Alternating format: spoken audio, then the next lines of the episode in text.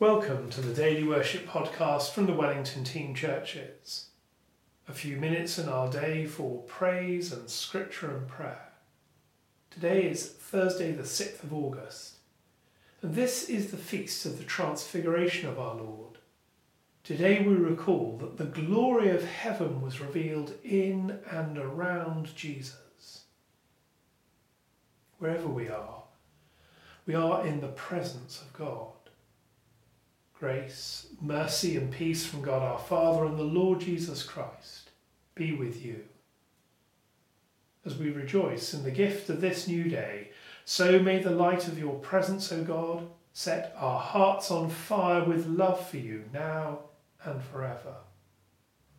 Amen. The hymn written for this festival by our colleague, the Reverend Maria Hurl, particularly for the people of Thorne St Margaret, is on the mountain of transcendence. On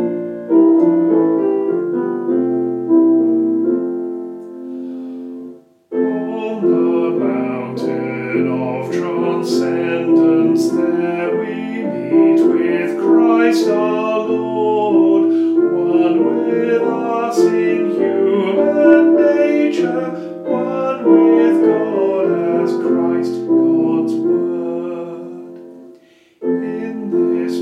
place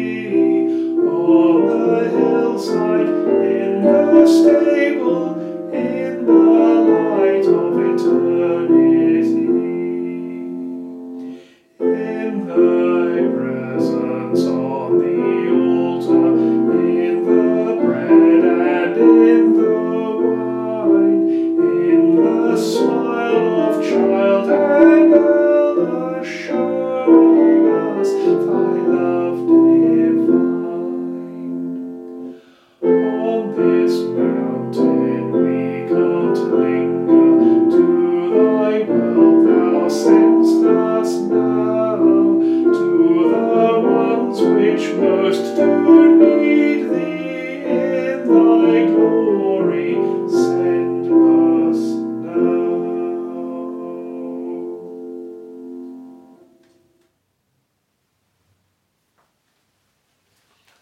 reading Luke chapter 9, beginning at verse 28.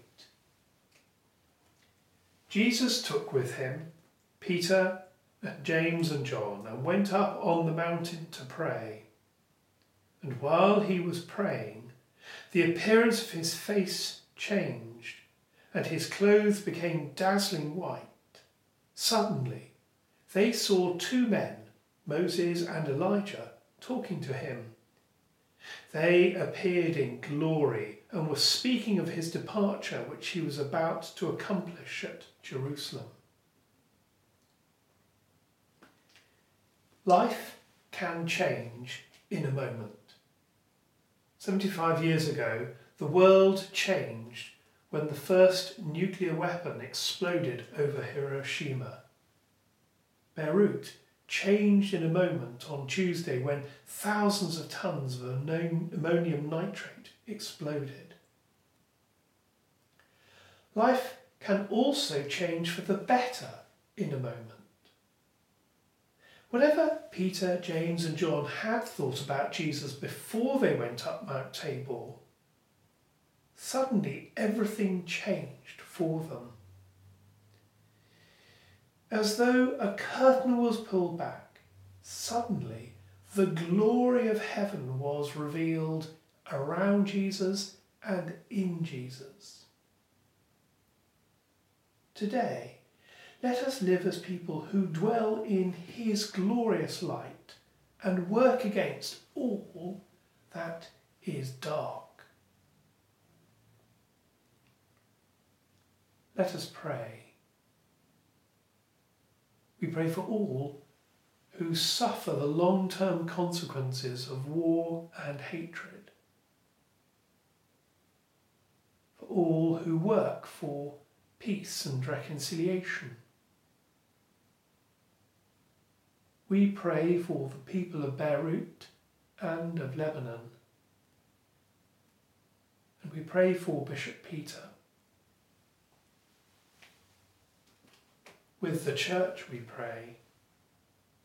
Father in heaven, whose Son Jesus Christ was wonderfully transfigured before chosen witnesses upon the holy mountain, and spoke of the exodus he would accomplish at Jerusalem. Give us strength so to hear his voice and bear our cross, that in the world to come we may see him as he is, who is alive and reigns with you in the unity of the Holy Spirit, one God, now and forever. Amen. As our Saviour taught us, so we pray. Our Father in heaven, hallowed be your name. Your kingdom come, your will be done, on earth as in heaven. Give us today our daily bread. Forgive us our sins as we forgive those who sin against us. Lead us not into temptation, but deliver us from evil. For the kingdom, the power, and the glory are yours, now and forever. Amen. As we continue on our day, we ask for God's blessing. May the God of hope fill us with all joy and peace in believing through the power of the Holy Spirit. And the blessing of God Almighty, the Father, the Son, and the Holy Spirit be with you and all whom you love, today and forevermore. Amen. And so, friends, until we worship again together, Go well.